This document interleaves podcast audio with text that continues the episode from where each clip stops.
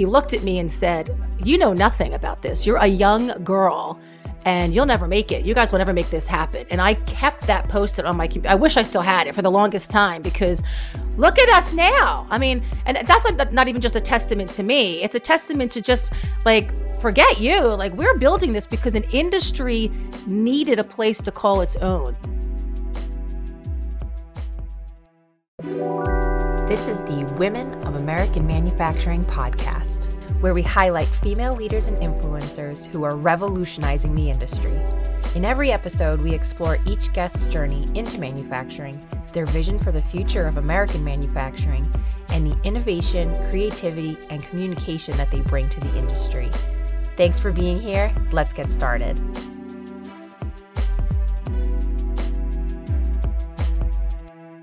Hello, welcome back. Thank you so much for tuning in to today's episode of the Women of American Manufacturing podcast. I'm your host, Lindsay Athanasiou, and we're going to get started by welcoming Christina Fuges. So, welcome, Christina. Thank you so much for taking time to join me and all of our listeners today. Uh, just to get started, could you introduce yourself? Sure. First, thank you, Lindsay, for having me on this. I'm so used to being where you are as the interviewer. So this is always fun. So I, I appreciate cool. it. Cool. Uh, my name is Christina Fuges. I, um, I've been an editor for 26 years in trade media, focused on specific niches of manufacturing. 24 of those years have been with a publication or a brand called Mold Making Technology, which we launched in 1998. The parent company Gardner Business Media is based in Cincinnati, Ohio, but I work remotely for, for actually the length of the magazine um, in my home office in Pennsylvania. And it's about 45 minutes north of Philadelphia. I'm not on the Pittsburgh side, I'm on the Philly side um, in a town called Doylestown, PA, with my husband of 24 years and my amazing 17 year old son. Awesome. That is, that is uh, really cool. I think you're the first guest on the podcast who's in manufacturing media. So I'm really oh, excited nice. to, you know, have another diverse background on the podcast and um, for you to share more about what that journey has been like. So let's uh, let's dig in. You mentioned that you've been in the industry almost 30 years. That's an amazing amount of time to be in one industry, right? So, yes, I think that speaks volumes to uh, your commitment to that industry and also would suggest that you have a ton of just knowledge and you've seen so much evolve and change. So, we're definitely going to dig into that today. But first, could you tell us how you ended up in the industry? Oh, that's a long story, but we have so, time. I know, right? We have all the time in the world. I'd like to say I, I kind of fell into trade publishing, although I've always loved writing and editing and storytelling, learning something new, and and I think most of all connecting people. But I did fall into it. I started in trade publishing around in, term, in terms of manufacturing trade publishing in 93 but it wasn't until 1997 that i was presented with an opportunity in plastics right in manufacturing. And it wasn't at the time it wasn't just a job opportunity. It was actually an opportunity to be a silent partner and that it was an editorial director title for a brand new startup publishing company like in my own town. So the history of that is many people in the plastics industry may know Joe Prischak, who currently is the chairman of the board for the Plastek Group based in Erie, Pennsylvania. Um, and they have two tool shops, Triangle Tool and Penn Erie. But he is actually the founder of mold making technology. Him and partner at the time, Gary Orff, who is no longer with us, invited me because I worked with them previously at a different publishing company. They asked me to join them on still to this day I call it like it was their crusade, you know, to launch this trade magazine just dedicated to mold making, which I knew nothing about. Nothing about, which goes to show you that kind of like a salesperson. They say if you're a good salesperson, you can, you can sell anything. You know, if you're a good editor, you can pretty much learn it and build your network and cover it, right? And get the information you need to share to help build an industry. So Gary Orff and I, we spent the next several days because he lived in the same town as me, sitting at his kitchen table and just like brainstorming. I was just like a sponge, you know. What is a mole? Tell me everything about what I need to know. I still have the notebook that I have that is full of my ideas and just pages and pages of questions, just learning. And then that next week, we drove out to Erie, Pennsylvania to visit Joe. And he's, you know, huge corporation. And I basically got um, mold making 101. And from there, it was nonstop. It was visiting shops, visiting potential suppliers um, to mold manufacturing facilities, just getting to know them and learning. Um, at the same time, we actually started a company we called it you know, it was so exciting because i just got married hadn't had to start a family yet uh, got to name the company. I mean it, it, we started it from everything from scratch gary and i. It was exhausting and it was exciting but getting like moving offices getting an office setting up the, the computer system back there learning the software it, it was just on top of learning an industry and learning how to put a magazine together. It was just really exciting. But you know i i do think that's one identifiable fact is I think a lot of shops in the mold making technology audience are kind of like that. They're they're small shops that some stay small and family owned, others have grown into bigger corporations, but it is still that kind of community small company feel, which is where mold making technology came from. So through that that company, two other women Melanie and Heidi, who were on the design side and the trade show side, were then brought into the fold also. So it was two men that started the company that asked women from this previous publishing company who had since left and gone different ways to start the trade show division, uh, the editorial department, and the production department. Uh, very similar personalities in, um, I guess, go getters, you know, and just working to get it done. And it was just the five of us for a while until we started hiring more people and um, that we needed as we grew. We ended up, I think, as much as 10 people. So we remained small. The concept was to start magazines or acquire magazines and then sell them. So Gary and I would be on the road often throughout the years trying to sell mold making.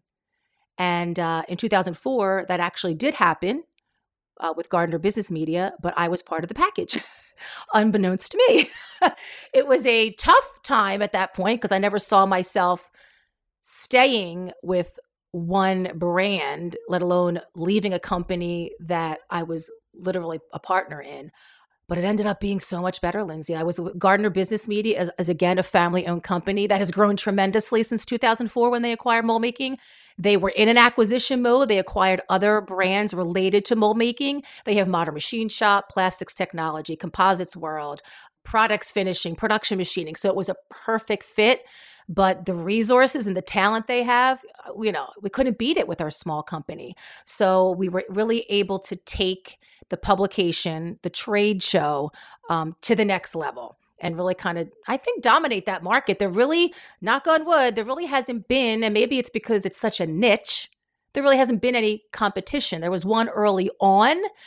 I guess it spun out it was a magazine in the plastics industry that spun off a tooling related i think it started off as a supplement it became a magazine i'll, I'll leave them unnamed but we crushed them I'll never forget. I'll never forget. There was a man in the industry. He's probably still around um, I had it on my desk because when Gary and I were selling the concept of mold making, he looked at me and said, You know nothing about this. You're a young girl and you'll never make it. You guys will never make this happen. And I kept that posted on my computer. I wish I still had it for the longest time because look at us now. I mean, and that's not, not even just a testament to me, it's a testament to just like, forget you. Like, we're building this because an industry needed a place to call its own. They wanted to be recognized as this specialized sect of manufacturing that, as you probably even know, during COVID 19, if, if no other time, proved that you need molds in North America. So um, I just I just love kind of love that story. He was such a motivation back then to be like, yeah, okay. Anybody tells me that, I'm ready to fight. yeah, you're like challenge accepted, jerk. Yeah, exactly. Exactly. That's jerk. incredible. Um okay, one thing that okay. the notebook that you mentioned Yes. That's going to end up in like, you know, a mold making manufacturing yeah. Smithsonian Museum someday, right? That's that's so cool that you still have that. Yes, I have it in my basement. I have this bin. Oh, I, I should have brought some of it up if I took the time to do it. There's even just like these original notes and pieces, or just concepts of things that we were thinking of back when we started. You know, and learn, you know, the logo, you know, all that kind of stuff. Our first promotional postcard when people used to sell by selling postcards, promoting what was coming. The prototype issue was kind of, yeah, I should do that. But that's nice of you to say. I, I, just that's a piece of history right there, you know.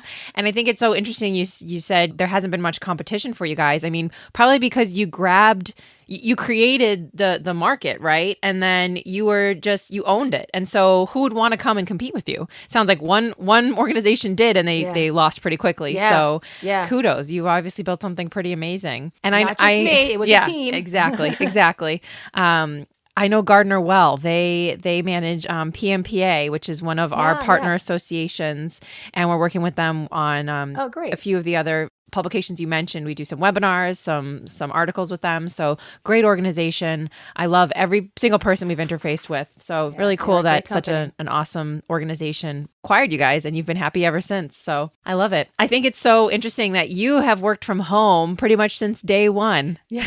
Yep, since day one, pretty much. And yep. maybe if you ever need to start a side hustle, you could be a consultant about, um, you know, maximizing your productivity or you know your your work from home space because you've done it since before any of us had to even think about it but I have had people ask me that, and I hesitate to give any kind of pointers just because of what you just said. I can't relate to these people that had to have all of a sudden work from home at their kitchen count. Like I just, you know, if you look, my space is everything in here is very deliberate, down to the paint on the walls, you know, just to make it be a work environment in my home. So I don't know. I don't know about that, Lindsay. So you're saying because you never had to transition, you you yes. you can't give advice. I I don't think so. Exactly. If you've been working from home for over 20 years, I think you would have some great advice that I might need to actually pick your brain about. So we'll right. bring that up in the uh, rapid fire questions later. Okay. Um, but you mentioned that you know two other women got pulled in by these two men that founded the company. You all yes. were silent partners. Is that right? Yes. Yep. So, you know, that's what this podcast is all about, right? Women in manufacturing. Yep. So, tell me a little bit about what that experience has been to be able to be at the forefront of this with a majority of women, right? It's not just that you had some women involved, you were the majority at the time. What has that journey been like for you? So, it's interesting in in manufacturing.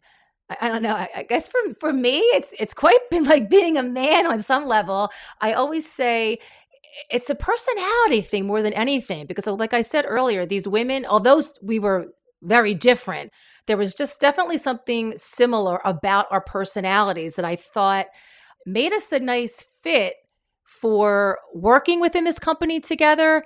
We didn't really associate too much outside of work. I will say that. You know, we had our own lives, but within that building and within this mission that we were on, and within manufacturing. I think our personalities were a nice match for what some would say is a very traditional male dominated industry, right? I, I will tell you, fast forward, it's really um, changed a lot in that regard. But so back then, I think it comes down to personality. So I never really faced a particular challenge being a 20 something year old woman or girl.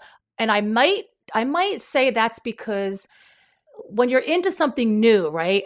Anybody that I was meeting was automatically I'm looking up to, right? Because I don't know anything. I wasn't coming in there like I was the know it all, right? Trying to help them. I was literally learning. They were the experts. So I was that sponge, putting them somewhat above me, right? Because they're the experts. Teach me, teach me, giving them that respect. And I think that. I think that helped. And Melanie and Heidi were the same way. We were just there to serve them and help them. And something that was key to that in the beginning, too, which I'll never forget, I think it was Mike Zacharias from Extreme Tool, who was one of my original advisory board members at the time. Uh, when we celebrated our 20 year anniversary, he said when mold making came along, that your brand helped legitimize our industry. So even hearing men and being a woman in an industry, that's huge you know they were always lumped in like every every trade show every publication had a section on tooling or molds right? Or they would have a special edition or a section of a show.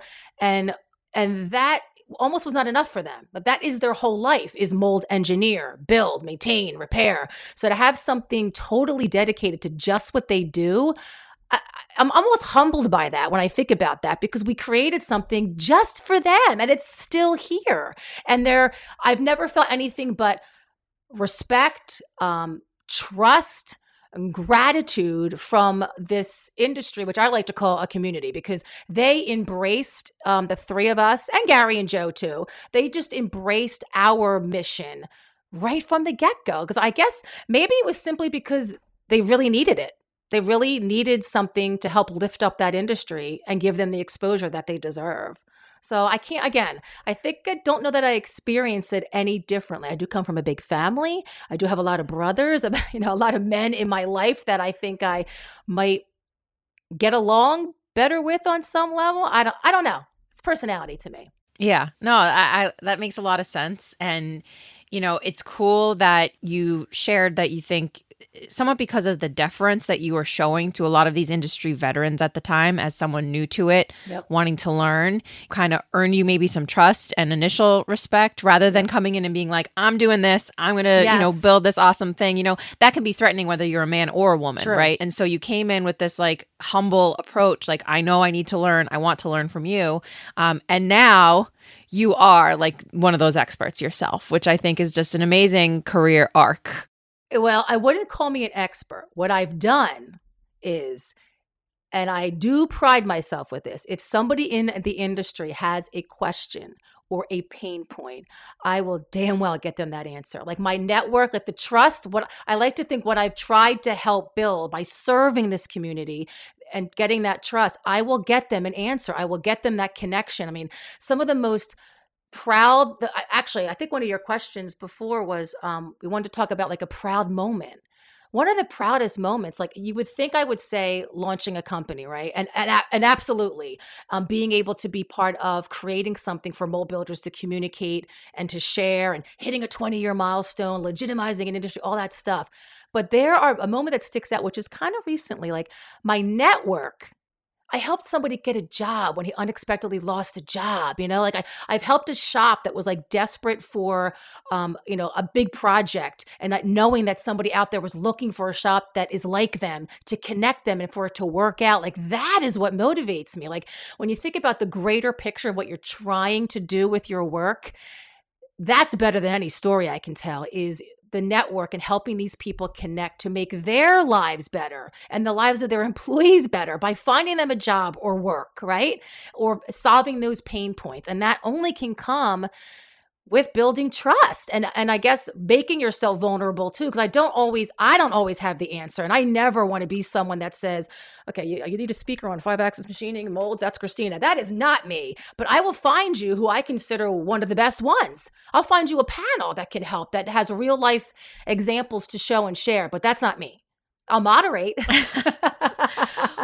I I mean I would still push back and say you're you're an expert in knowing the structure and the people and the organizations in the industry you're in. Okay. Right? Yes. I'll take Okay. There we go. There yes. we go. I mean, if you can answer basically any question, point someone in any direction related yeah. to mold making, I would say, yeah, you're you're there. That is um something I, I bet only a few people could actually say or do. So um really cool. I love that you're you're talking about, you know, you are most proud not of the metrics of vanity, awards, companies acquired, things like that. You're really proud of the metrics of meaning, which is like personally helping people with the network you've built and acquired and nurtured over yes. time. So that's your proudest moment, which I think is is laudable. So, nice job.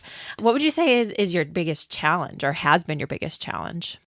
Well, right now, and I guess COVID has really emphasize this, but it, yeah, I guess right now it has to be that that this community loves itself, you know, like or loves each other, I should say. So being connected is so critical, and the in-person events man, I mean, that is so missed. So the challenge has been how do you do that virtually? You know, and um we, we have an annual trade show, Amerimold, um, which used to be called the Mold Making Expo when we launched the magazine. And then when Gardner acquired it, it went through some changes, but it's still, you know, missing that last year because of COVID and we turned it virtual.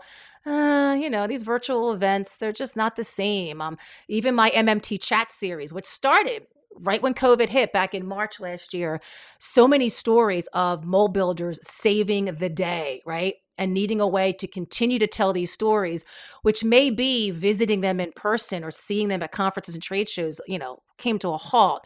So technology helped keep those stories going, but it's still a challenge. That personal touch, I mean, it is a hug, it's a hugging, handshaking, having a lunch, having a drink uh, community, right? So that's the biggest challenge right now is is I don't know that you can really virtually duplicate that. Our show is scheduled for September 21st to the 23rd in Rosemont, Illinois this year. So I am beyond excited to see people because I've been nowhere. I haven't been on a plane since COVID, so I don't know what I'm going to be like when I start seeing people in person. Look out. I had this conversation with someone else recently. I was like, I'm just going to cry. Like yeah. meeting, meeting, strangers in person, shaking yep. someone's yep. hand. Yes. If we're allowed to do that, you exactly. know? It's like for extroverts, which I'm making an assumption and, you know, assuming that you are, but for extroverts that really thrive on that type of energy and interaction, like, Yes. It's been hard. It's been really hard. Yep. Energy is a good that's a great word for it. That's what it is because you really can only feel and I'm speaking mold making. Um, you can only get to know by feeling that energy in person, whether you're in a shop, yeah, or at a show. So that's a great word. It's the energy. I miss that. Yeah, miss you're right. I'm gonna cry. I'm gonna cry too. I think that'll be a first on the podcast is making one of my guests cry. yes. Let's pivot. Let's pivot. okay. um, so, what would you say? You know, you you have your finger on the pulse of what's happening in American mold making, but because of your role, your experience in the industry, how many folks you talk to on a regular basis who are doing the work, right? Um, in your best like estimate, what would you say is coming next for American mold making? Ooh, so oh gosh, it's changed so much when I think of um, I mean, not only how we do content, I say, well, making is all about community and content, is what I say. So our team produces the content to help our community you know they have to innovate they have to advance they have to change whenever it's needed and they've done an amazing job with that um, our team and the industry. But just like the industry right we've had to change how we develop and deliver content. So covid again more digital more social and a very print centric industry trade publishing you know we've had to adapt and it's been exciting it's been a challenge but it's been exciting. But so, as we are changing how we develop content and push it out there, so have the topics, because especially during this year, let alone the past 20 years. Um, so what they they're always very good at expressing their pain points. So mold making technology too. I've always started off. It's I always say, which is probably not going to surprise you. It's their magazine. It's their trade show because it's their industry. You know, we're just here to, to, to help educate them through the experts in their field.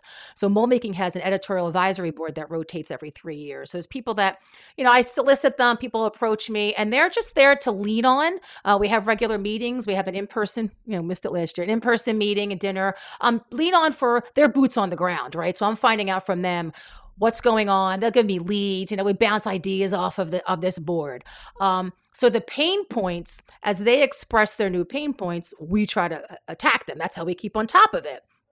So lately, this year, 100% has been supply chain, right? Has been the market conditions, you know, economics, um, training, and dealing with remote workers. They have been like the, the hot things this year. So we've had to our job, I guess, is to meet our readers where they are, you know, literally. So we've now had to seek out that kind of content. And there's even organizations within Gardner, we have a whole intelligence team. So when they're looking for market conditions, well, we ramp up those things. We, are trying to collect more data to help them understand what's going on so they can make better decisions as they move forward. So the big change in mold making, that's a long way of getting to this. The big change in mold making is data you know, which is obviously tied to Industry 4.0, right? So when I look at the market that I cover, um, it comes down to data, right? And that's going to help them innovate. And I guess an example the next generation of mold builder or mold making professionals, I'll call them, are going to be completely reliant on technology, right, to advance manufacturing because what we call that tribal knowledge that has built this marketplace uh, is, is retiring, right? It's on its way out. So that makes data all the more important because um, they need to make their processes more efficient and they need to be able to make a better product. And in our case, that's a mold. And that, in my world, that's everything from mold design, taking that mold all the way to mold maintenance. So we usually, I think we say our tagline has been, you know, we're designed to first shot. So once that mold gets in the molding machine, our sister publication, Plastics Technology, pretty much takes over. We dabble in the molding side of the industry, but only as it pertains to like what a mold builder needs to know, like maintaining that mold or know enough about resins that it's how it impacts how you're running or designing the mold. Um, so if you're not familiar with mold making, I, should, I guess I should back up a little bit um, because a lot of people think that they're just a job shop, right? And they are not. Again, that's why we're a niche brand, right? It's really about highly accurate, uh, one of a kind custom parts. So a mold is basically the very important part that makes parts, right? If you think about it. And the complexities and the tolerances of mold work make it very demanding. So, a mold in itself, again, because of data, because of where the industry's going, manufacturing, the mold itself is no longer just like this cavity and core that comes together and pumps out a part. It's actually it's a manufacturing system like that's unique into itself. You know, it's an engineered product. It's not just about cutting steel anymore. In essence, it's a machine. It's this in- integrated machine within a process that's built upon science and data. And that's when innovation, change, and technology enter into this sect of mold making. And some call it, I think I've even covered this with um, people that I've worked with in the industry, tooling 4.0. Like if you're going to take industry 4.0 and bring it to the mold. So, but whatever you call it, it's still about engineering a better, more cost effective mold. And that takes technology. And that can be anything from additive manufacturing, right? Additive tooling is a big deal in the even in the additive manufacturing space. A lot of people are applying 3D printing directly to tooling where you get the best has the, the best ROI, we'll say. Data handling across the mold making enterprise, data f- across the supply chain, data for lights out machining, collaboration tools even more than ever now, virtual manufacturing. Um, shops are doing remote tryouts, remote servicing, machine monitoring, all that kind of stuff. I think is really been a big change. And to me, it's all based on you got to have data, right? Got to have data. Yeah, I think, uh, I mean, people have been beating that drum for years now, you know, yep. and it's, yeah. I guess it's good that it's still such a hot topic and, and people are really waking up to it, but it's been slow. it right? has been slow. Yes. Well, think about it too, though. There's so much. I think the big question as of late has been they get it they get that you need data. And now and they'll they'll even go so far as as collecting all this data. What am I supposed to do with all this data? Right? That's the challenge. Yeah, exactly. How, how do I put it to work for my business? If I paid to get it, right? If I paid in these systems that are analyzing my processes now, you know, what do I do with the knowledge and how do, how do I interpret it? It's a whole skill set that so many people in just the manufacturing industry, you know, they they need more training around it. You know, they know that they they need that, but I wonder if that's another opportunity. Um, maybe mold making technologies is going to provide some of that. But I would love to back up a minute you, you gave a great description of what mold making actually is you know injection mold as as an industry what what it is. Some great taglines that i'm definitely going to steal from you. But i think for for anyone who's listening who may be new to the industry or completely outside the industry earlier you also mentioned that you know covid just created a whole boom for the mold making industry right. and i would love for you to give a little more description of of why and what those products were that suddenly became in demand that uh mold making then supplied and has been continuing to supply Okay. So first I have to say, if you really want to hear the stories, go to moldmakingtechnology.com, click on the MMT chats tab, and all those video interviews from a year ago are videos of the shops telling their stories. So, all right. So when COVID hit, what was eye opening um, to a lot of people, and maybe even just a lot of Americans or North Americans, was really how much was not here. We didn't have uh, the respirators, the ventilators, or the components of those things. We didn't have the masks here. Um, now, and I, I, even learned through the months that um, even for medicine, like how much of what we use to make our medicines is not even in the state. So I think everybody's discovered how much is not. They kind of know it, but it was really emphasized during COVID. So when we needed to ramp up because of what was happening and the urgency, 3D printing came into play, and kudos to them because I think they helped solve some issues too to get products out there quickly. But the volume that we needed them, right, takes a mold. So, mold builders and a lot of mold builders that weren't even in the medical space, right, um, were asked to or took the initiative to get in there, to stand up and to take action and to push other jobs aside. Now, mind you, that's also a testament to the whole supply chain because every, all customers in say a mold shop their other customers were willing to step aside to put these other let these other projects jump the line. Um, p- to, to put a mold together you need the components to go in the mold whether it's the hot runner systems or whatever other components to build the, the mold bases the steel that entire supply chain came together to get these mold builders what they needed in record time to get these molds built to pump out the parts that were needed. It was mostly uh, respirator parts and ventilator parts that that were the critical. Uh, most a lot of them jumped into to do face shields. You know, a lot of them also, like many people, were making the homemade masks too. But when it came to mold building skills, it was uh, ventilators and respirator parts.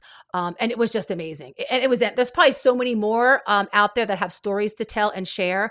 What was fascinating um, and kind of comical um, was how fast they learned they were able to do these things.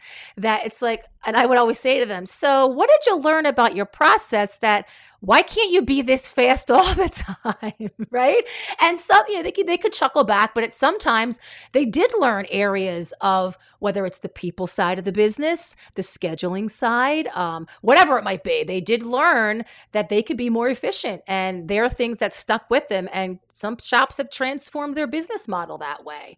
Um, so that's what happened. It, it, it was an exciting talk about a silver lining to a crazy time in our history. Um, again for this to put the spotlight on this sect of manufacturing it's like wow the men and women just blew me away with how they just took action yeah, I mean, when push came to shove, they rose to the occasion. Yeah. And um, back to the comment about data, right? Now, now yeah. they can look and say, "Oh my God, I had way yes. more capacity than I thought, yes. or than we were actually using." Um, yeah, we have these good. capabilities yep. that now can grow our business because we know it's there and we've we've proved we can use it. That's really cool. Yes. I love that.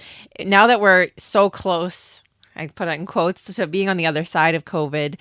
I love all the silver linings that people are really starting to to see and and really benefit from. It's such a a happy way to look back and be like, wow, that was actually an, an, amazing opportunity for for me to learn X, Y, and Z and, and do ABC for my business, for myself, you know. Um, really cool.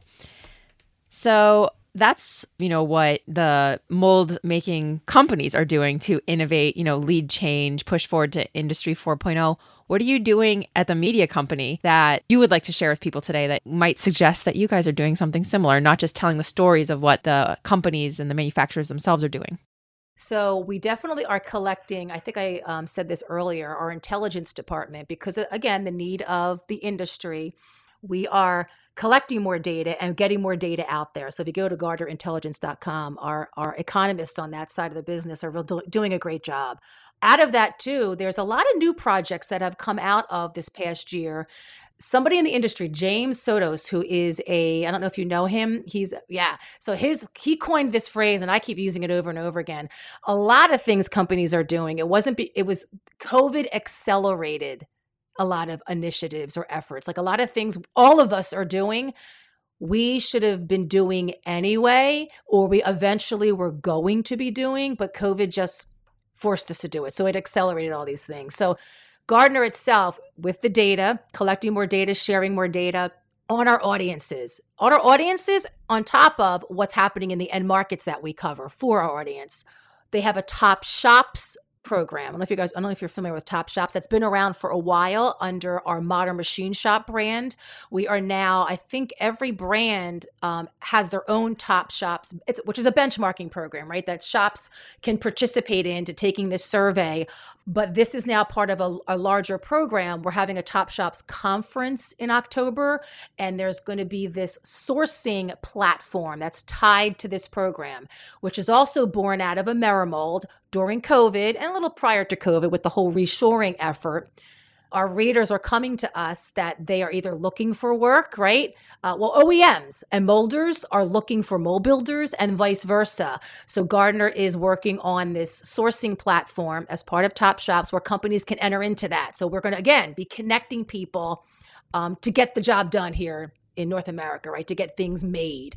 Um, that's a that's a huge initiative that we've changed. Outside of video, I mean, all our brands are doing more video, more social media content. Like, oh, I I love it and I hate it because it's one of those tough things trying to trying to prove why we're doing all that is really tough in that space. Um, it's fun. You can show more of your personality, but that is a big change for a very print centric industry as trade publishing. Um, those are some of the main things. I know coming up in June, in terms of the next generation, we are spotlighting 30 mold making professionals under 30 years of age. Um, got a fantastic response. We got more than 30. So we are creating what we're calling a microsite on moldmakingtechnology.com that will house all of these videos I'm doing with these people, the feature story, the cover story, these blogs of all these amazing young people. Oh my gosh, some of them, their stories are just incredible. And I have a ton of nieces and nephews that are of the age where they need to start thinking about uh, what they want to do. And I've been passing these stories on to them because just when you think you have to have a certain skill set to enter this world of manufacturing, not that you shouldn't have some kind of skill set, but um, you don't need it. They're looking for work ethic and passion and motivation and wanting to make a difference, you know, wanting to learn something new.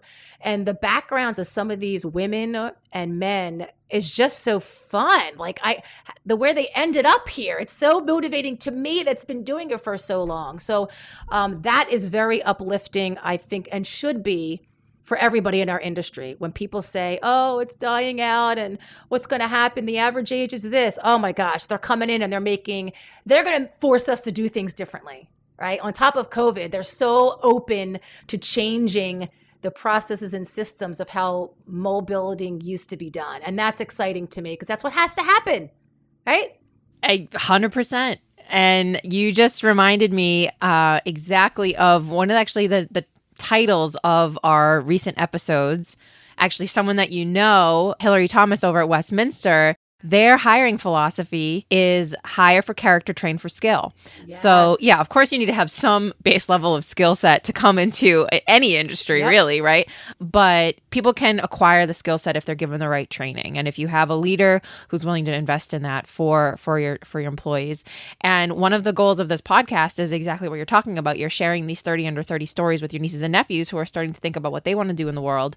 We're trying to impact that generation so that more young people actually view manufacturing in America as a very vibrant, yep. diverse community with a ton of opportunity to be had. And one of the things I love to ask people to try to aid in that, you know, make these like 17 year olds get excited about manufacturing is what do you think is really cool about the industry?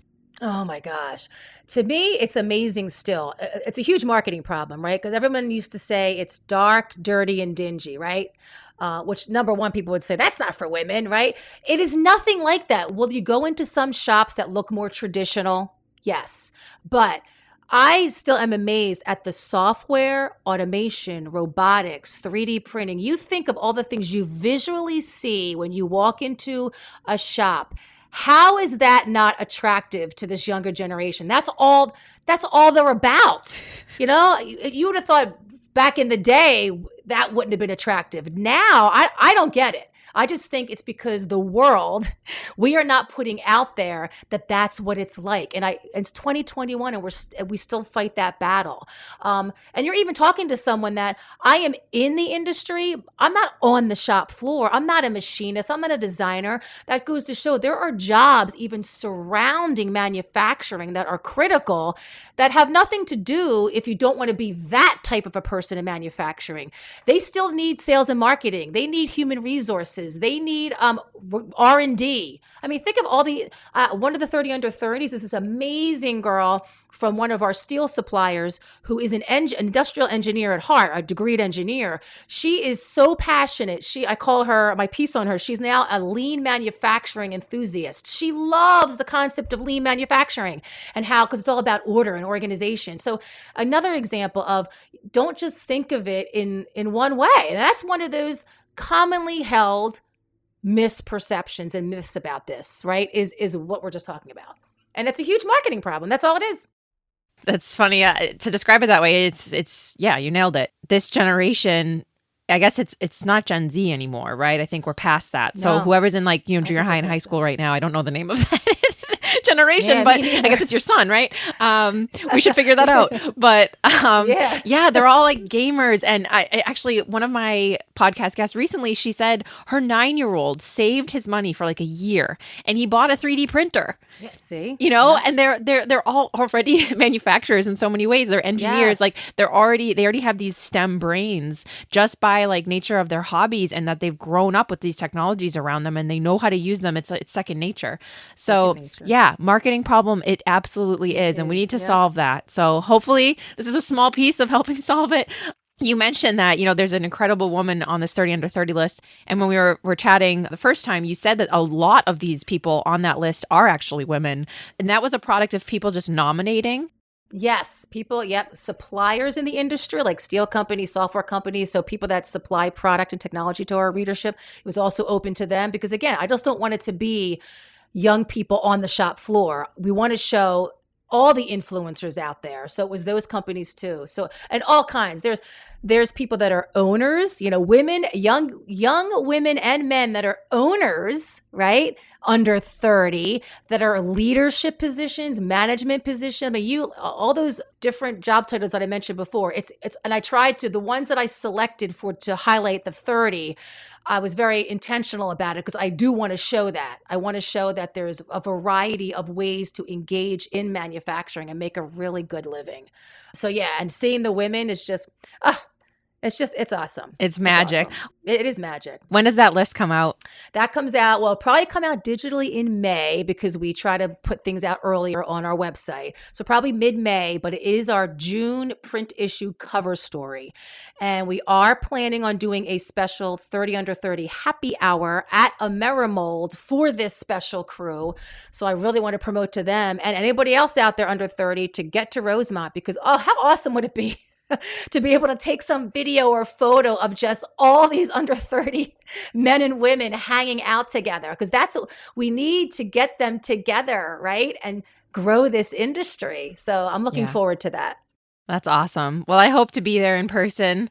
How can anyone who's listening today who wants to attend that conference, how would they go about signing up? They just need to go to amerimoldexpo.com and the registration button's right right there and all information that the floor plans up there to look at. Um, we're developing the conferencing or the show floor educational program right now. I, actually, that's under my charge. So we're actually putting that together. That's free.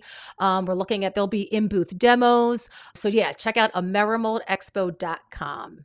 Very cool. Yeah. Christina, we've covered a lot and this has been super fun. We're going to pivot into our rapid fire questions.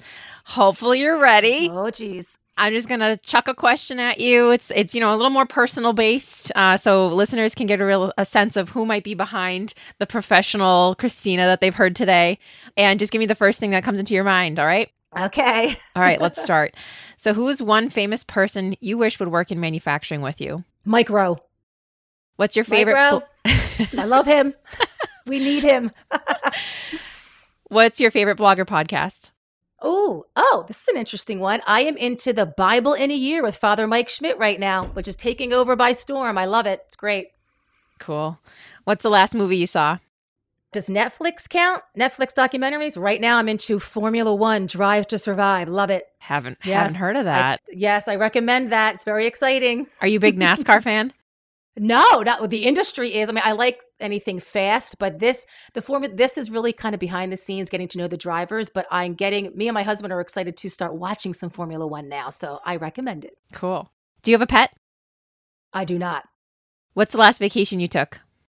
Uh, beach, North Wildwood, New Jersey, with my family. Back to the whole work from home thing. Ooh, okay. what would okay. you say, like your best tip is for working from home? Routine. I guess you have to have a schedule and a routine and you got to stick to it. You can't be this, oh, you know, free flowing. You got to have a schedule. Agreed. Favorite food? Sushi. That's an easy one. what kind? oh, I knew you were going to ask that. Um, oh, gosh, I really try anything. I, I I don't really have a favorite. It's just sushi in general and sashimi. I just love it all. What I don't like is oh gosh, what's that kind? I'm forgetting what it is. Um, it's the sea urchin. What's that called? It's disgusting. It's the only kind I won't have. what's that called? Sorry to any listeners who love that. It's disgusting. It's disgusting. yeah, there are a few off limits fish for yes. me as well, but right, I won't right. dive into that. It's kind of early. Okay, finally. What's the number okay. one reason you believe more women should work in manufacturing? Oh, it's simple. We're an untapped talent to fill the skills gap, you know. And plus, like I said before, there are so many options for fulfilling work in this industry. So, and women, I just, I just think it's right up their alley. So, yeah, that's what I'd say. Go, go, girl power. Beautiful. there, I Beautiful. Said you said it. awesome. Well, Christina, I'm sure folks are going to listen to this and be like, she's awesome. I want to chat with her. so, if anyone did want to network with you, you know, pick your brain or just say hello, uh, what would be the best way for them to reach you? The best way I'm going to encourage social media, like get to my LinkedIn page, Christina Fuges. You can reach out to me there. I'm on Twitter. Um, and email cfuges at gardnerweb.com. I need to warn everybody that once you connect with me, I will not let it go. If you have a story to tell, um, I often get people asking, you know, how do I get on the pages of the magazine? How do I get on on this video chat? All you have to do is open that door, and I am like, what do you call that? Like a dog? Like I don't let go. You know, I'm going to get onto that leg and I'm going to get that story. So I need to warn of that. But yes, social media and my email will work just fine. I love that you just threatened anyone who's going to get in touch with you with how generous you are. that was a good spin, right? absolutely. Absolutely. If you're going to threaten someone, make it make it make exactly. you look good. Okay, folks. Well, that's all the time we have for today. Thank you so much, Christina. Oh, I learned you, a lot from you. This was really fun. Was I'm looking fun. forward to meeting you in person. Likewise. Hopefully later this year. Thank you for all the work you do to, you know, not just move the manufacturing industry forward, but also to to help other women. Thank you. I hope you have a great day. Thank you so much for being here. You too. The Women of American Manufacturing podcast is brought to you by Paperless Parts. Paperless Parts empowers job shop and contract manufacturers to modernize and grow using the company's secure, ITAR compliant, cloud based estimating platform. The software streamlines manufacturers' existing workflows by combining business process automation tools and a proprietary geometric pricing engine to power configurable formulas that drive estimating consistency and accuracy. The platform integrates with ERP systems to level up front office business operations and customer communication, and enables more efficient responses to RFQs for a variety of manufacturing processes, including sheet metal fabrication, CNC machining, and additive manufacturing. Over 1 million files have been uploaded and analyzed through the platform to support the estimating process for manufacturers providing components and assemblies for the aerospace and defense, medical, semiconductors, and industrials sectors. Privately funded by manufacturing industry experts, Paperless Parts was founded in 2017 and is headquartered in Boston. You can learn more at www.paperlessparts.com.